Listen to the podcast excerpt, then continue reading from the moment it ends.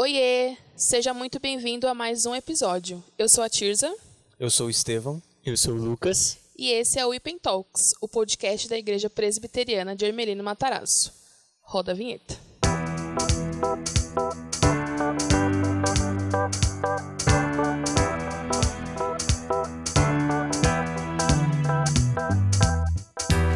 No episódio de hoje nós vamos falar sobre igreja.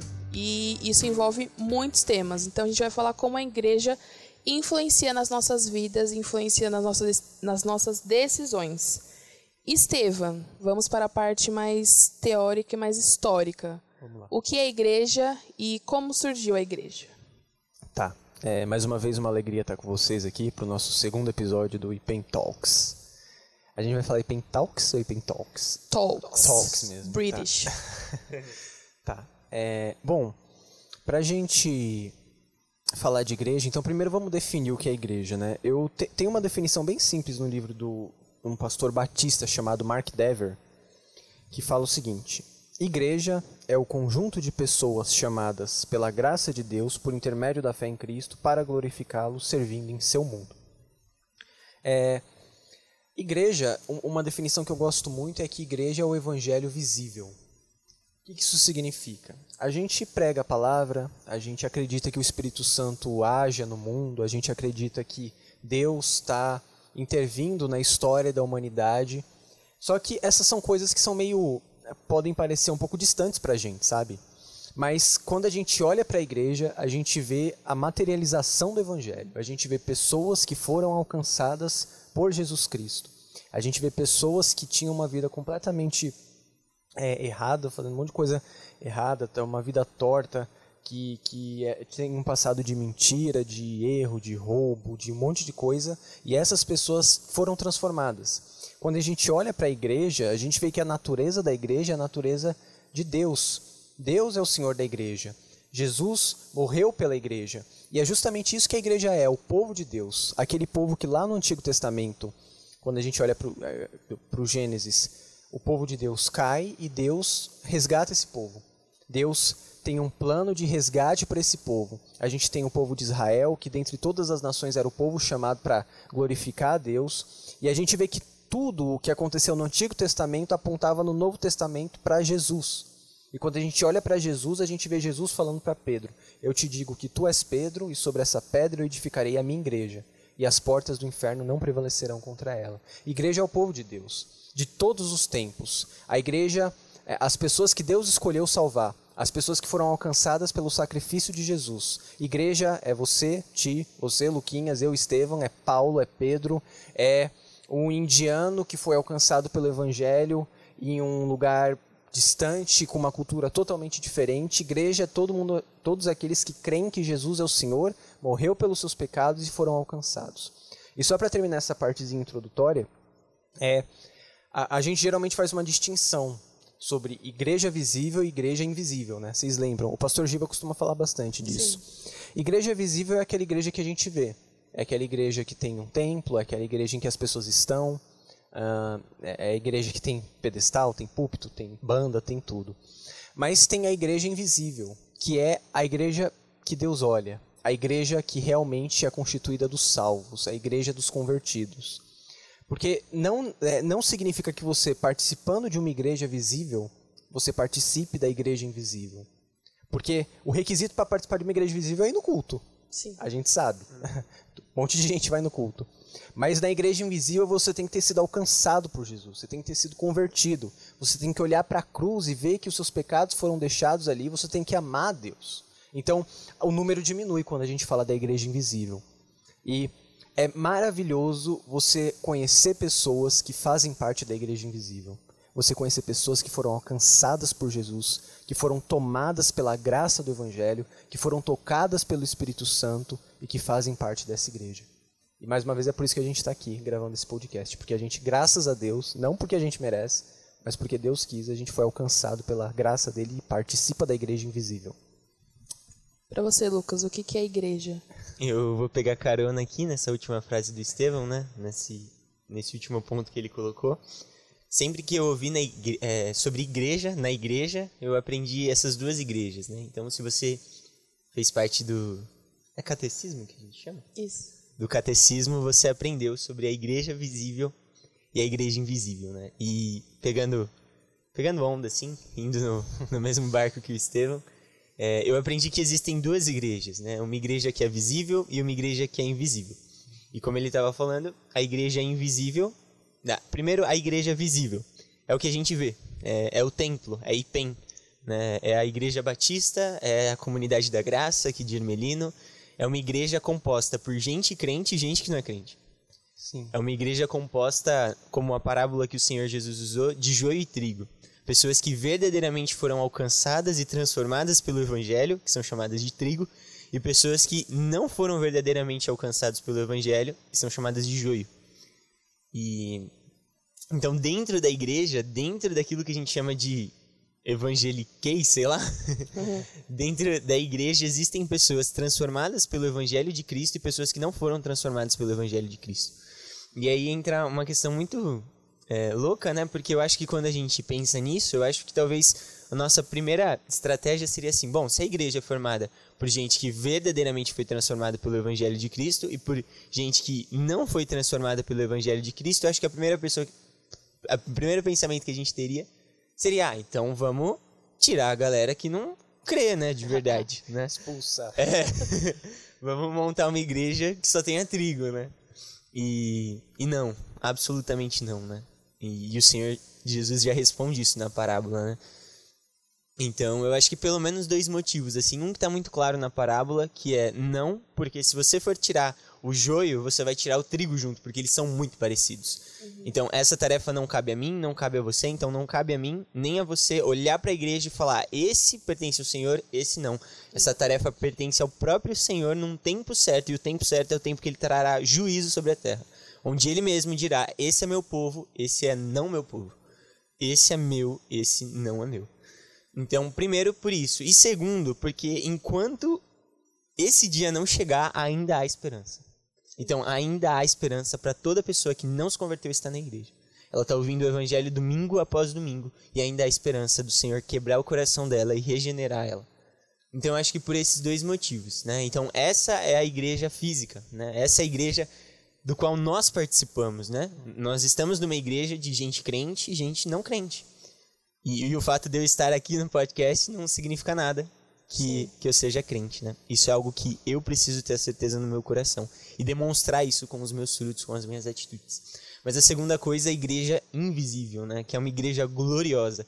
A igreja visível, ela pode ser destruída, ela pode fechar, mas a igreja invisível é indestrutível. Ela é gloriosa, ela é poderosa, o Espírito de Deus se move sobre ela. E quando ela se reúne, como diz o Salmo, o Senhor impetra a sua bênção, o Senhor derrama a vida eterna. Então, a igreja invisível é a igreja formada pelas pessoas que verdadeiramente foram alcançadas e fazem parte do corpo de Cristo, né? E qual que é a condição para fazer parte do corpo de Cristo? Receber o Espírito Santo, né? Ter um batismo com o Espírito Santo, né? Receber ele. E aqui eu não estou falando de falar em línguas, né? Como no meio pentecostal, mas aqui eu estou falando de regeneração, de transformação, de mudança, de certeza da salvação, de certeza de que Jesus perdoa os nossos pecados. E quem foi alcançado, quem recebeu o Espírito Santo, faz parte dessa igreja invisível, que é gloriosa, que é poderosa e que avança sobre a terra cumprindo o chamado de Deus. Amém. Para mim, igreja, eu diria que é uma comunidade, assim. Eu vejo muito como pessoas reunidas, pessoas juntas, e eu acho que quando a gente tá na igreja, a gente se sente diferente. Eu acho que é importante a gente participar de uma igreja, e é aquele negócio de que se a igreja, o prédio, né, sair daqui, se o prédio desabar, a igreja continua sendo igreja. Então, eu acho que as pessoas muito têm essa ideia de um lugar santo, de que a igreja só existe ali e de que a igreja só pode existir porque está dentro dessas paredes. Sendo Sim. que, na verdade, a igreja é a gente, que é isso que vocês estão falando da igreja visível e da igreja invisível. Então, para mim, a igreja é uma comunidade, eu vejo como uma união, eu vejo como pessoas, essa comunhão, né, que a gente tem. E eu acho que, não sei vocês, eu cresci com isso, muitas pessoas que estão no meu ciclo de convivência estão por causa da igreja. E aí, falando sobre isso, eu queria saber de vocês, assim, qual que é a importância da igreja na vida de vocês? Não da igreja, vamos dizer assim, instituição, mas da igreja, do discipulado, da comunhão, enfim, o que é a igreja para vocês? O Luquinhas estava falando, é engraçado falar de igreja assim, porque a igreja invisível, né, a igreja que Deus vê e tal, ela não é perfeita, né? A igreja dos salvos não é perfeita. E a gente vê isso entre os apóstolos lá, por exemplo. Tem uma hora que Paulo briga com Pedro, aí Paulo briga com Barnabé.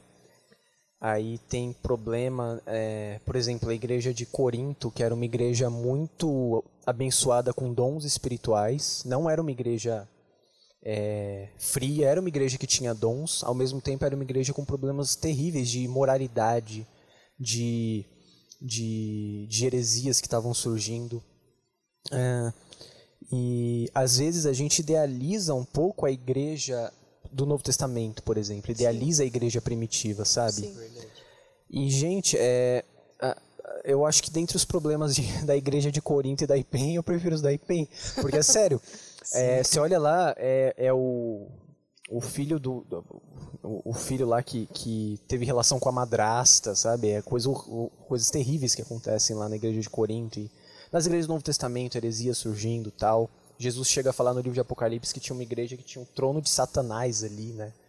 E outra que fala, estava surgindo uma heresia ali, meio judaizante, aí ele fala que era a sinagoga de Satanás aquele lugar, sabe? Coisas pesadas. Então o problema sempre teve. Sim. A igreja invisível tem problemas. E é natural que isso aconteça. Porque se a igreja é o povo de Deus, e o povo de Deus é um povo pecador que foi alcançado pela graça, é natural que tenha problemas. É justamente o que vai acontecer e vai mostrar que a igreja é a igreja. Agora, qual que é a característica dessa igreja? E por que é tão belo? Por que é tão bonito? Por que é tão essa multiforme graça de Deus que atua? Porque justamente nesses problemas existe um único Senhor que rege o coração dos crentes. Então, mesmo que esses problemas todos existam, os crentes permanecem em Jesus. E essas diferenças, muitas vezes, a gente até vê, né? Igreja presbiteriana, batista, assembleia e tal. Sim. Tem bastante diferença, muitas vezes. Mas o Senhor é o mesmo. Sim. Jesus é o mesmo. E eu estou falando tudo isso para falar o quê? Porque a importância da igreja na minha vida são muitas coisas, né? Primeiro que... Eu estou falando demais de novo, né? Eu acho, não sei. Fique em paz, mano. Mas... Só uma coisa que eu queria falar é que uma igreja, ela tem marcas que definem ela como uma igreja, né? Sim. O que define uma igreja ser igreja? Ela tem a marca da palavra. A palavra precisa ser pregada nessa igreja. Senão ela pode ser um clube, ela pode ser uma reunião, pode ser um coaching e tal, né? Mas uma igreja precisa da pregação da palavra. O pastor, o ministro, ele precisa chegar no púlpito e abrir a palavra e pregar a palavra, né? Uma outra marca de uma igreja verdadeira é a administração do que a gente chama na igreja presbiteriana de sacramentos. Ceia e batismo. A igreja batiza as pessoas porque é uma ordenança bíblica, é uma regra. Lá no Antigo Testamento existia a circuncisão, no Novo tem o batismo. E a igreja faz a ceia. Jesus falou que aquilo era feito em memória dele. Então aquilo a gente recebe graça por meio do batismo, a gente recebe graça por meio da ceia. E um parênteses aqui, um podcast de exortação. Sempre, a gente tem que mudar o nome do podcast. Mas quando a gente vê, por exemplo, a ceia no Novo Testamento, a gente é nutrido por Deus por meio da ceia. A gente é alimentado espiritualmente por meio da ceia. E é uma coisa séria. Paulo fala, gente, tem muitos entre vocês que estão fracos e doentes, e não poucos que dormem, não poucos que morreram, por comer o corpo do Senhor indignamente.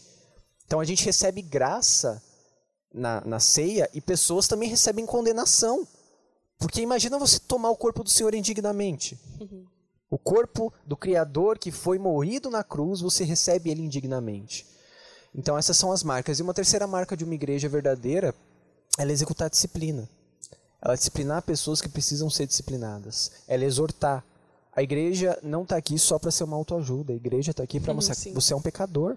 Você precisa da graça. Se errou, você precisa ser disciplinado. Não deve passar a mão na cabeça, né? Exatamente. A igreja é isso. Então, a igreja é importante primeiro por isso. Porque ela me alimenta espiritualmente. Porque ela é o corpo de Cristo. Porque eu recebo graça. Porque eu tomo o corpo do Senhor. Porque eu me lembro do que Ele fez. Porque eu sou nutrido pela palavra, né? Em segundo lugar, porque a igreja é difícil. Por isso ela é importante. Porque... tem que ter uma emoção, né? Nunca falta uma emoção. Exato. Eu não sei vocês, assim, mas é tão maravilhoso, às vezes, você ter certos problemas que acontecem e você vê que você tem uma chance a mais de parecer com Jesus no meio daquele problema, sabe? Você tem uma chance a mais numa situação muito difícil de ser misericordioso. A igreja faz isso comigo. É terrivelmente bom, como a gente estava falando. É agridoce, né? Exatamente. É agridoce, é a providência agridoce de Deus. Exato. É amargo, é doce ao mesmo tempo, e por isso é tão bom.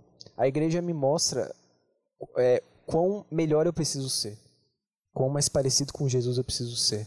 Ela me mostra pessoas diferentes, pessoas que às vezes têm divergências, pessoas que têm problemas, e me mostra, você está aí porque você também é uma delas. Você também precisa dessa graça te alcançando dia após dia. A igreja me mostra que eu sempre posso ser melhor com o meu próximo, ver a imagem de Deus nele, parecer mais com Jesus. E para deixar vocês falarem, eu lembro muito daquela passagem de Jesus lavando os pés dos apóstolos, sabe, tal, quando ele faz um trabalho que só um servo faria ali, né? E é incrível isso, é incrível. O Criador lavando os pés dos apóstolos, né? Você vai fazer a encenação que o pastor Fábio fez no domingo passado. É mesmo, né? Mas eu tenho que lavar os pés dos meus irmãos, né? Acho que essa é uma mensagem incrível. A igreja me mostra isso, que eu preciso ser um lavador de pés, um servo. É isso que eu preciso ser. Amém. E para você, Lucas, qual que é a importância da igreja na sua vida? De novo, né? Eu tava prestando atenção no que o Estevão tava falando. E ontem eu tava pensando um pouquinho nisso. Aí eu falei, não vou entrar nesse assunto. Aí ele entrou, então só... esse assunto de que existem duas igrejas, né? A visível e a invisível. E na igreja visível a gente tem muita dificuldade. E na invisível também, né? Porque ela é formada por pessoas imperfeitas, pecadores, talvez da pior espécie, sim, alcançados pela graça de Deus, né? E sim, a gente é regenerado, mas é uma luta em se parecer com Jesus, né? Então tem dificuldade. E aí eu tô assistindo The Chosen, não sei se vocês já assistiram, já ouviram falar, já pelo menos, né? E assim, muito bom, recomendo. Ela vai mostrando a vida, né, de Jesus com os discípulos e é impressionante como ela mostra ali os discípulos odiando Mateus, né, que era o cobrador de imposto. Principalmente Pedro odiando Mateus. E provavelmente tenha sido muito assim, né? Então Jesus escolheu 12, né, para constituir ali a igreja, né, a galera que estava mais próximo dele. E havia pessoas ali que se odiavam. Então, e era a igreja invisível, né? E assim é, né, hoje também. E a gente tem que aprender a lidar e amar, né? Eu sou difícil, né? E as pessoas também são difíceis. E a gente tem que lidar uns com os outros, porque Jesus lidou com pessoas difíceis. Sim. Somos nós. Então é isso aí. Mas a importância da igreja para mim, ela é essencial para mim. Eu tenho certeza que sem ela eu seria destruído. Eu tenho certeza que sem ela eu me destruiria, o mundo me destruiria e Satanás me destruiria. Na igreja, né? Na igreja espiritual, na comunhão, eu estou cercado, né? Eu tenho um aprisco do Senhor sobre mim. Essa é a ideia que eu tenho. A igreja, a comunhão é o aprisco. É o lugar que eu entro, em que eu sou protegido, em que eu sou alimentado, em que eu cresço.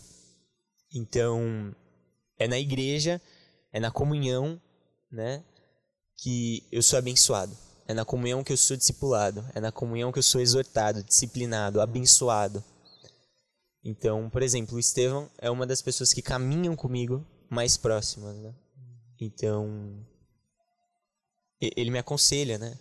Ele me ajuda. Ele me disciplina. Você também faz isso comigo, só pra falar. É só um exemplo, né? Tem mais gente. É. Mas sem isso eu não poderia viver. E aí, né, eu pensei muito em Salmo 133. É na comunhão. É nessa comunhão dos santos que o Senhor nos abençoa, que o Senhor impetra a sua bênção, né? É o que a palavra diz. Verdade. E que Ele derrama a vida eterna. Então eu sou louco pelo Evangelho, sou louco para que o Evangelho se espalhe, para que o reino de Deus avance, e o Senhor vai derramando a vida eterna no meio da comunhão. Quando pessoas não crentes vão chegando no meio da nossa comunhão e o Senhor vai derramando a vida eterna sobre elas, e aí é alegria, né? Com certeza. Então a igreja é fundamental, né? É essencial, porque é nela que nós somos abençoados e é nela que o Senhor derrama a sua vida eterna e vai salvando mais pessoas. Isso aí. Pra você, Tia. Pra mim, eu acho que... eu acho que é tudo. Eu acho que eu não me veria fora da igreja, sabe? Eu tento ter uma memória de... algum momento que eu não estive na igreja, eu não tenho essa memória, sabe? Graças a Deus por isso. E eu tenho... saber que eu pertenço a algum lugar, saber que eu pertenço a uma igreja e, mais do que isso, saber que eu pertenço a Jesus, sabe? Então, eu acho que esse conforto é muito importante e é muito necessário. Então, eu acho que a igreja é muito importante para mim. Eu acho que é aqui que a vida acontece, né? Eu acho que é aqui que a gente aprende, a gente... constrói amizades, a gente aprende sobre a palavra, a gente ganha munição para viver nesse mundo que a gente vive aí fora. Então, eu acho que a igreja é muito importante e não sei o que eu faria sem a igreja, não sei o que eu faria sem a graça de Deus. Então, as pessoas precisam estar na igreja e, vivendo nesse mundo que a gente está vivendo, muito, muito digital, assim, me incomoda um pouco as pessoas não sentirem a necessidade de estarem na igreja, de virem ao culto, de ver o pastor, de tomar a ceia. Tudo bem, a gente está vivendo numa era digital, numa era tecnológica, mas se você não tem esse desejo, não tem essa vontade, que foi muito do que o pastor falou hoje, alguma coisa está errada, sabe? De você não vir no espaço físico da igreja. Tudo bem, a gente já falou da igreja visível e da igreja invisível. Mas é aqui que as coisas acontecem, aqui que a comunhão acontece, aqui que você é exortado, aqui que você aprende. Então, as pessoas têm que vir na igreja, sabe? E foi o que o pastor falou, tomara que a igreja esteja cheia depois que tudo isso passar, porque vai ser triste se a igreja estiver vazia, porque a gente vai ver como as pessoas realmente estão, né? Como as pessoas estão vivendo de aparências, como as pessoas estão aqui para esquentar o banco. A gente vai ter uma noção aí do joio e do trigo, né? Então... essa parte é um pouco pesada, assim, e é um pouco triste, mas que a igreja continue sendo igreja depois de tudo isso passar e que as pessoas continuem, né, a vir na igreja, porque nem só de digital o crente vive, não é mesmo? Com certeza, sim. Eu te, com certeza, né, o que você falou, que a gente tá aqui, né, igreja visível e invisível, igreja visível e invisível. Mas a igreja invisível se reúne na igreja visível, né? Exatamente. Então, o que você falou é essencial. E só... uma informação para você, né? Nós estamos falando do culto de manhã, nós estamos aqui, são 11h30 da manhã, e é dia 27 de junho, né? Então você que tá ouvindo eu te falar sobre o culto, volta lá no YouTube, assiste o culto, hoje você vai entender. O pastor Fábio pregou hoje, foi uma bênção. Sim. Então, a gente vive numa sociedade, certo? E a igreja está inserida dentro dessa sociedade. E aí, o papel da igreja é muito importante na sociedade, mesmo que a gente tente se desvencilhar disso, o papel da igreja é muito importante na sociedade. Uhum. E eu queria saber de você, Estevão, qual que você acha que é a importância da igreja na sociedade e como a igreja pode mudar a sociedade, como a sociedade pode ser mudada através da igreja. Tá. A gente meio que parte de uma questão mais... pessoal, aí para a comunidade, da igreja e depois para a sociedade de forma geral, né? Tipo, que nem quando você joga uma pedrinha na água e faz um círculo, e faz outro maior, sabe? Qual que é a grande questão? Acho que a gente pode falar de várias coisas, né? Sobre o papel da igreja na sociedade. A gente pode falar individualmente, por exemplo. O papel, por exemplo, do cristão na sociedade... no trabalho, por exemplo. O que é um cristão no trabalho? Como o cristão trabalha como se ele estivesse trabalhando para Deus, por exemplo. Sim. Como países inteiros, na verdade, que foram alcançados pelos crentes, né? Pra falar, pelos cristãos, tiveram uma mudança muito grande, sabe? No trabalho, países que enriqueceram. Uma curiosidade, por exemplo, países da Europa lá, onde a reforma alcançou, que nem como a Alemanha, por exemplo, né? Como Genebra lá na Suíça, foram os protestantes, eles trabalhavam para a glória de Deus. Então eles trabalhavam e guardavam muito dinheiro, ajudavam, faziam obras sociais e tal, mas produziam muito e guardavam bastante. Isso fez com que o país se tornasse um país rico, acumulasse riqueza, né? Houve alguns exageros em alguns momentos e etc, mas a grande questão é que, a partir do momento que você tem a ideia que tudo que você faz é para Deus, você muda a sua perspectiva sobre as coisas. Sim. E não só, por exemplo, no trabalho, mas na sociedade em questão de direitos, por exemplo. A reforma promoveu um alcance muito maior da educação, por exemplo. Houve a tradução da Bíblia para o idioma materno ali das pessoas, né, para o idioma, para o alemão, por exemplo. As pessoas tiveram acesso a muita literatura, muita teologia por conta da reforma e da igreja. A igreja promoveu mudanças na sociedade inteira, sabe? Mas para mim, a gente pode falar mais um pouco disso depois, mas para mim existe uma questão do crente na sociedade. Tipo, o crente é um pedaço do povo de Deus na sociedade. Sim. Onde ele está. A gente que é mais jovem na faculdade, né, e tal, você faz faculdade, o tio já fez, eu já fiz. Era uma coisa incrível como, às vezes, falando do evangelho na faculdade, por exemplo, as pessoas não conhecem o evangelho. A gente tem costume de falar o seguinte: a gente está num país cristão, a igreja tem 30 milhões, sei lá, de membros no Brasil, a igreja protestante. Cara, mas as pessoas não conhecem o sacrifício de Jesus na cruz, o que ele fez na cruz, como a obra do evangelho. Elas veem a igreja de uma forma errada, sabe? Elas veem a igreja com uma forma, às vezes, de tomar dinheiro, às vezes com uma forma, sim, de deixar as pessoas fanáticas, sabe? E quando a gente mostra o que é ser alcançado e a alegria da salvação, é uma coisa que impacta as pessoas, sim, sabe? Que toca nas pessoas em qualquer ambiente. É que as pessoas são influenciadas pelo que elas veem, né? Então, por exemplo, esses apóstolos, então acho que as pessoas tomam muito dessa imagem para definir o que é a igreja e para definir os cristãos, né? Sim. Nossa, tem tanta história, né? Quando na faculdade, no ensino médio, eu falei no último podcast que, eu acho que eu falei que a gente fazia um culto lá no ensino médio, né? Eu fazia ensino médio e ensino técnico, aí fazia NETEC lá. Nossa, muitas pessoas escutaram o evangelho por um culto que a gente fez, que não tinha. Pessoas foram alcançadas, pessoas se converteram nisso, sabe? E não é se converteram tipo, começaram a participar só por participar. Elas escutaram a palavra, elas ouviram, você é um pecador, entenderam, tiveram senso do pecado delas, foram alcançadas por Jesus, sabe? E... então, o papel da igreja, de forma geral, é ser a voz de Deus no mundo. Sim. É ser uma voz profética no mundo. É não, por exemplo, se vender politicamente. É não, por exemplo, ficar assumindo interesses de um lado ou de outro, mas é ser a voz de Deus no mundo. É ser sal da terra, é ser luz do mundo, é brilhar.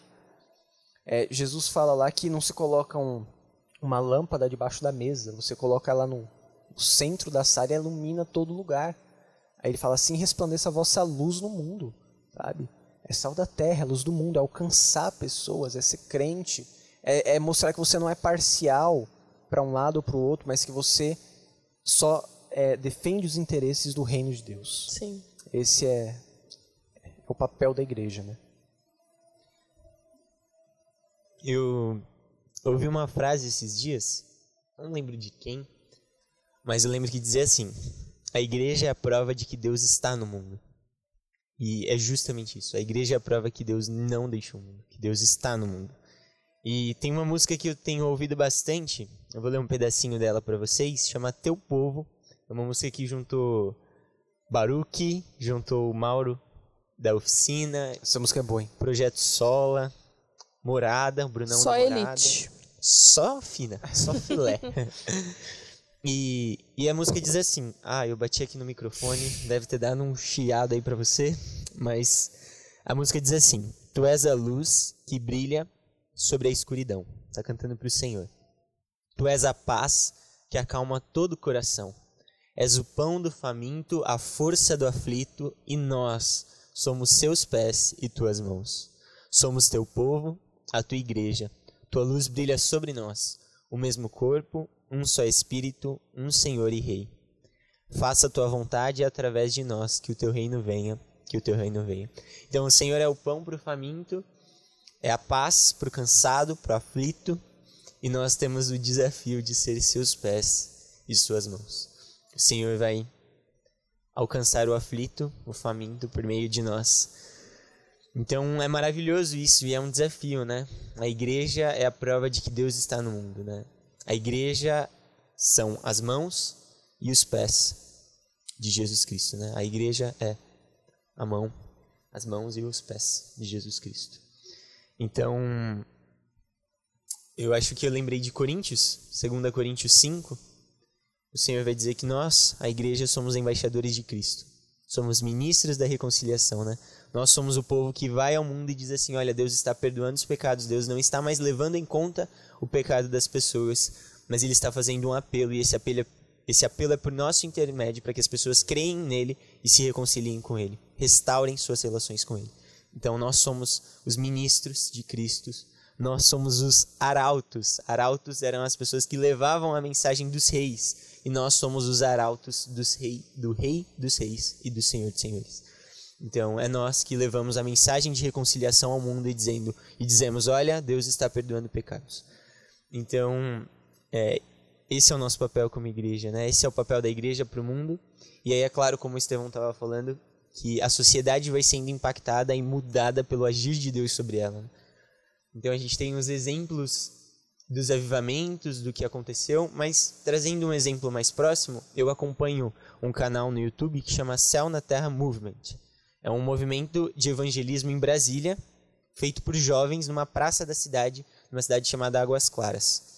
E é impressionante que depois que esse movimento começou, criminalidade diminuiu, suicídio diminuiu, índices de criminalidade de suicídio, e eles reúnem cerca de 1.000, mais ou menos, 1.300, 1.500 jovens reuniam, pelo menos, numa terça-feira nas praças das cidades de Águas Claras, né, da cidade de Águas Claras.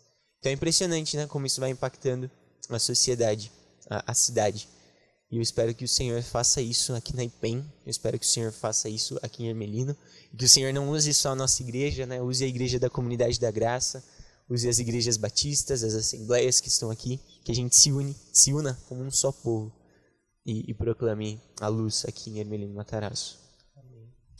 Vim trazer uma citação, porque quem ouviu o podcast da outra vez, eles trouxeram várias citações, então eu vim trazer uma, que é da autobiografia de Martin Luther King, que nessa época ele está falando sobre... Ele está no seminário e está descobrindo como a sociedade funciona, e está descobrindo o pastoreio dele, né? E aí ele fala, ele está citando um autor e fala assim, tenho a convicção de que qualquer religião que professe uma preocupação com a alma dos homens, mas não esteja igualmente preocupada com as favelas a que estão condenados, as condições econômicas que os estrangulam e com as condições sociais que os debilitam, é uma religião espiritualmente moribunda. Só falta ser enterrada. E aí ele fala assim, você já disse muito bem, a religião que termina no indivíduo é uma religião que termina. Então... Eu gosto muito dessa parte da sociedade e de como a sociedade funciona. Então, isso eu achei muito importante porque a gente está inserido na sociedade e a gente tem que tomar as preocupações das pessoas que estão na sociedade. A gente tem que preocupar com a desigualdade social, a gente tem que se preocupar com as pessoas que estão passando fome, a gente tem que se preocupar com a sociedade. Então, é um papel da igreja criar ações sociais que influenciem a vida das pessoas e que gerem a mudança. Aqui na igreja mesmo a gente já teve vários projetos, Despertar, Emissão 180, que a gente estava inserido na sociedade para conseguir a mudança através das pessoas. E muitas vezes a gente não é a igreja, né, que está fazendo isso, a gente vai lá, entra na sociedade e entende qual é a necessidade da sociedade naquele momento. Então, essa parte da igreja estar na sociedade é importante porque é através disso que a gente consegue mudança, é através disso que a gente consegue evangelizar, que foi muito o que você falou. E é aí que o ciclo vai girando, né? Assim que a gente tem mais pessoas na igreja e assim que a igreja faz a diferença nas vidas das pessoas, na sociedade. Então, que a gente seja referência nisso, que muitas pessoas sejam alcançadas pela igreja e que a gente entenda que a sociedade está carente, a sociedade está precisando da gente e a gente tem que estar na sociedade, a gente tem que estar entendendo o que está acontecendo, a gente tem que entender que tem gente aqui do lado que está passando fome, a gente tem que entender que tem muita gente que está passando frio, tem muita mulher que apanha dentro de casa, então a gente tem que estar inserida nessa sociedade. E nesse contexto aqui, do Martin Luther King, todo mundo sabe que ele foi um ativista dos direitos das pessoas negras, mas antes disso, ele era um pastor, ele foi um pastor, né? Então, nesse cenário aqui, que é lá em Alabama, acho que era 1954, a igreja foi agente de mudança naquele lugar, porque através da vida dele, através da igreja, que as pessoas negras começaram a batalhar por direitos iguais naquele cenário que eles estavam vivendo.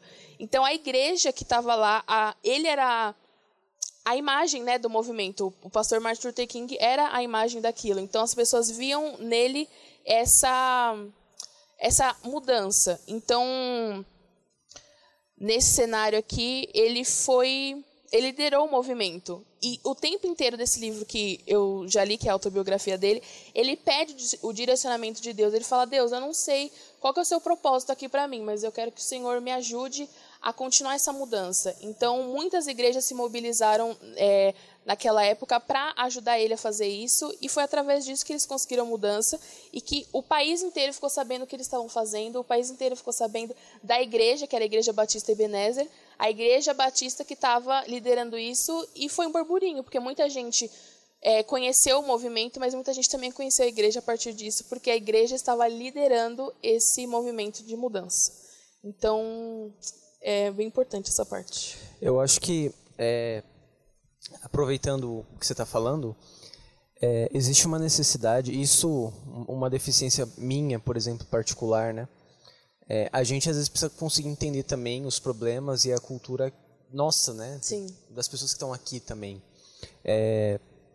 Sei lá, no decorrer do tempo que eu estou na IPEN aqui e tal, o jeito que eu falo hoje, que eu me comunico, que eu prego, que eu ensino, é muito diferente do que eu fazia há anos atrás. Porque a gente começa a sair do mundo das ideias para ir pro coração das pessoas, Sim. sabe? Uhum. Para ver as pessoas. Eu falo bastante com o Luquinha sobre pregação até e tal, e falo, cara, é incrível que quanto mais simples, melhor. Porque a simplicidade, você consegue ser profundo e simples, sabe? E às vezes a gente dificulta as coisas. E às vezes a gente se baseia em culturas, em experiências que não são as nossas também. Às vezes a gente lê um livro sobre igreja, por exemplo. Tipo, livro americano, desse do que eu falei do Mark Dever ou outros livros. E tipo, o cara tá em Seattle, sabe? Lá em Seattle começou o movimento grunge, sabe? Tem o hospital do Grey's Anatomy, sabe? Uhum. E a gente tá em Ermelino, tem o Ermelino Matarazzo, entendeu? Então, tipo, às vezes é uma coisa que eu tento me policiar, falho muito, né? Mas tento me policiar de... adaptar o cenário, né? O evangelho fala a todas as nações, a todas as culturas, a todas as pessoas. E a todas as áreas, né? Da vida. A todas as áreas. E eu acho que um dos papéis também da igreja é o que o Tim Keller fala no livro dele sobre a igreja centrada, é entender o que a cidade está falando para a igreja. Exatamente. Redimir aquilo que a cidade está falando e mostrar como o evangelho redime tudo aquilo. Como o evangelho toca nas pessoas que estão passando fome. Como a igreja alcança ali. Como o evangelho toca em questões raciais, por exemplo. A resposta não são movimentos, a resposta é o Evangelho. O Evangelho sendo pregado. Deus tem um povo de todas as tribos, línguas, todas as cores. Deus tem um povo, Ele alcança todos os povos e faz participar da igreja invisível. É, como o Evangelho toca em pessoas que vieram de famílias desestruturadas, famílias viradas, sabe? E como ele também toca em pessoas que nasceram na igreja, com os pais crentes, o Evangelho fala a todos. Sim. Converte todos e mostra, existe só um Senhor. E Ele é o Rei da igreja. E a gente vê isso acontecendo na igreja. A gente vê como isso acontece. Todas as igrejas têm falhas. A nossa tem, todas têm. Mas, apesar disso, Deus transforma todas as pessoas que chegam na igreja e fazem elas serem conformadas aos poucos à imagem de Jesus. Então, é essa a importância da igreja. Ela é a única esperança. Sim. Eu ia só comentar que, Ti, você não só trouxe uma citação hoje, mas da citação, né? Foi top. É, porque esse tema de igreja, como ela impacta a sociedade, eu acho que Luther King foi sensacional nisso, né? Olhar para toda essa questão, toda a luta, né, dele, a luta racial, algo que... Parece que a gente tem acordado agora para isso, né? E ele já estava lutando lá, em nome de Cristo. Sim. Por Cristo e a favor dos negros, né? Então, cara, é sensacional. E o que o Estevão estava falando agora também. Eu estava conversando com o pastor Fábio esses dias e ele estava me falando, né? O quanto o Senhor se importa com cada área da nossa vida. Né? Uhum. E vejo isso no Estevão também, ele estava confessando aqui, confesso também. Eu subo para pregar, né, algumas vezes, poucas vezes, mas é isso, o Senhor, né, não me chamou como pastor, então sempre que eu tenho uma oportunidade de pregar... Who knows, quem sabe. Às vezes eu tô tão preocupado em... Cara, o plano de salvação.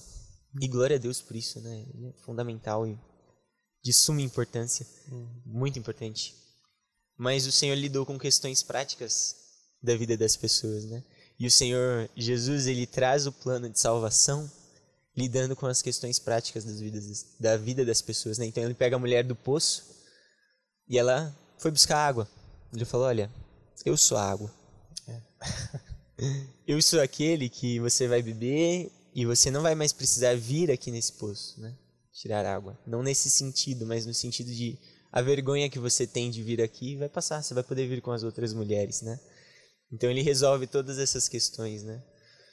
Ele encontra Nicodemos e conversa com Nicodemos também. Olha, Nicodemos, falta algo em você. Você precisa nascer de novo, nascer do Espírito Santo, né? Conhecer a lei não basta. Você precisa ser transformado pelo Espírito Santo. E várias questões práticas da vida, né? Então, eu preciso aprender mais sobre isso, sabe? Sim. Olhar para o faminto e dar pão para ele. Olhar para aquele que sente frio e agasalhar ele. E falar, olha, Jesus é como esse agasalho. Jesus é como esse pão que sacia a fome. Eu preciso aprender isso. Amém. Todos nós. Todos nós precisamos.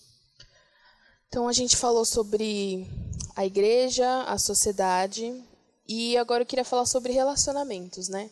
E relacionamentos, todo mundo acha que é amoroso, mas não, relacionamento, é relação.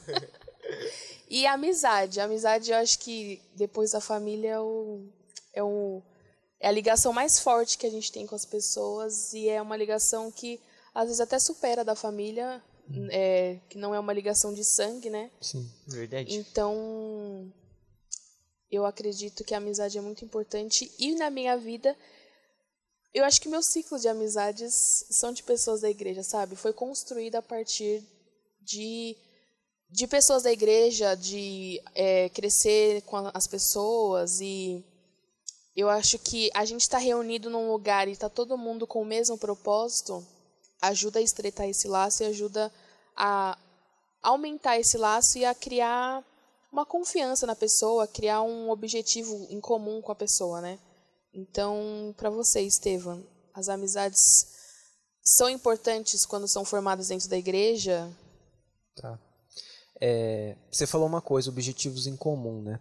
Tem uma definição antiga de amizade que é do Tomás de Aquino, o mesmo querer e o mesmo não querer, né? Ele fala, sim, que geralmente ser amigo é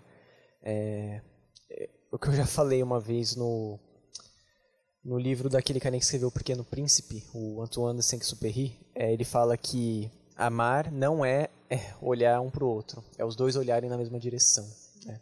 E o C.S. Lewis fala que amizade é quando você chega pro... Você ia falar isso, Lucas? Desculpa.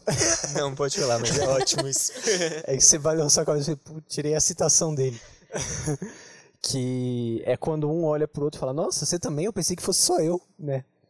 Então, nossa, é tão incrível a amizade, é uma coisa tão maravilhosa, porque a gente não foi feito para ser sozinho, sabe? Sim. E às vezes a gente se blinda um pouco por ter sido machucado, às vezes, no passado, por ter traumas e etc. Às vezes a gente se blinda e não se abre com as pessoas, não conversa, não cria amizade de verdade. Nem todo mundo vai ser nosso amigo, né? É irmão, tal, mas amigo é aquele amigo que você fala, por exemplo, todas as coisas, tal. Sim. Mas a gente tem exemplos, a gente tem um exemplo na Bíblia, por exemplo, de Jonatas e Davi, de amizade. E a forma como o texto descreve a amizade deles é uma coisa muito pessoal, sabe? É uma coisa muito íntima, é uma coisa muito... Davi amou a Jonatas e Jonatas amou a Davi como se fosse a si próprio. Você quer o bem da pessoa, você quer que a pessoa caminhe com você. Vocês erram, vocês falham, vocês às vezes discutem um com o outro, mas vocês estão olhando na mesma direção. Vocês estão olhando para o mesmo Salvador, vocês estão olhando para o mesmo Senhor. E é incrível que o outro, o nosso próximo, ele é muito diferente da gente. Sim. Né? As pessoas são diferentes da gente. Por exemplo, eu falo com vocês quase todos os dias, né? Sim. Com a Tears eu falo um monte de coisa diferente do que eu falo com você. Mas, sei lá, a gente brinca, zoa, pensa diferente em muitas coisas. Mas existe uma unidade na diferença. Sim. Sabe? Essa questão tem, tipo... Não é como se fosse... cada um tocando uma música diferente. É como se fosse uma banda e cada um tocando a parte que tem que tocar. E forma uma música só, sabe? É sensacional você olhar para uma pessoa diferente e falar, cara, eu te amo, sabe? Eu amo você. Você foi alcançado por Jesus. A gente tem diferenças, mas você é importante para mim, sabe? Tipo, sim, eu conheço a sua voz. Eu escuto o som da sua voz, eu sei que é você. Eu sei quando você tá triste, quando você tá feliz. Eu... gosto muito de Senhor dos Anéis, vocês sabem disso? Outra coisa que eu cito há 1 milhão de anos. Mas daí é melhor. Lê o Senhor dos Anéis, depois aí a gente troca ideia disso. Mas tem a amizade do Frodo e do Sam. O spoiler do Senhor dos Anéis, tem um anel, ele precisa ser destruído. Basicamente isso, né? E aí eles estão levando o anel para ser destruído na Montanha da Perdição. E o Sam, ele caminha com o Frodo. O Frodo é o portador do anel. Então ele tem um fardo muito pesado, né? O anel muda a pessoa, faz a pessoa tender para o mal. E quando o Frodo e o Sam eles chegam para destruir o anel, o Frodo é seduzido pelo anel e não destrói. Ele põe no dedo o anel e fala, o anel é meu. E no fim das contas acontece que o anel acaba sendo destruído lá, né? E quem salva o Frodo é o Sam. Aí... a montanha explode, eles estão numa rocha que vai ser consumida pelas chamas. E aí o Frodo fala pro Sam, olha, eu tô muito feliz de estar com você aqui, Sam. No fim do mundo, com meu melhor amigo. E não podia ter uma pessoa melhor pra eu morrer. Eu acho que é um pouco isso, sabe? A gente carrega, às vezes, os nossos amigos nas costas. A Bíblia fala sobre suportar uns aos outros. Né? É sério mesmo, é tipo carregar, sim, uns aos outros. E às vezes... a melhor pessoa que a gente idealiza, às vezes, um relacionamento, um casamento e tal. E, às vezes, o nosso amigo tá carregando a gente, sabe? Sim. E não teria uma pessoa melhor pra estar com a gente até o fim do mundo do que aquela pessoa. Sim. É maravilhoso. Eu ia falar que eu amo, assim, meus amigos não crentes. Amo estar com eles, amo conviver com eles, dar risada com eles, comer com eles. Mas eu não posso... em vários momentos ter comunhão com eles, né? O que você estava dizendo, que a amizade é o querer as mesmas coisas, isso, e não querer as mesmas coisas. Exatamente. E é justamente isso, né? Os meus amigos mais próximos de mim são os amigos cristãos. Porque com eles eu quero as mesmas coisas e não quero as mesmas coisas, né? Então, Eu acho que o sentido de sentar à mesa, sim, e comungar, sei lá, deixa eu achar uma palavra melhor. É, isso é, acho que é, né? Comungar. Sabe, ter o mesmo pensamento, a mesma intenção, o mesmo caminho, né, do C.S. Lewis, tipo...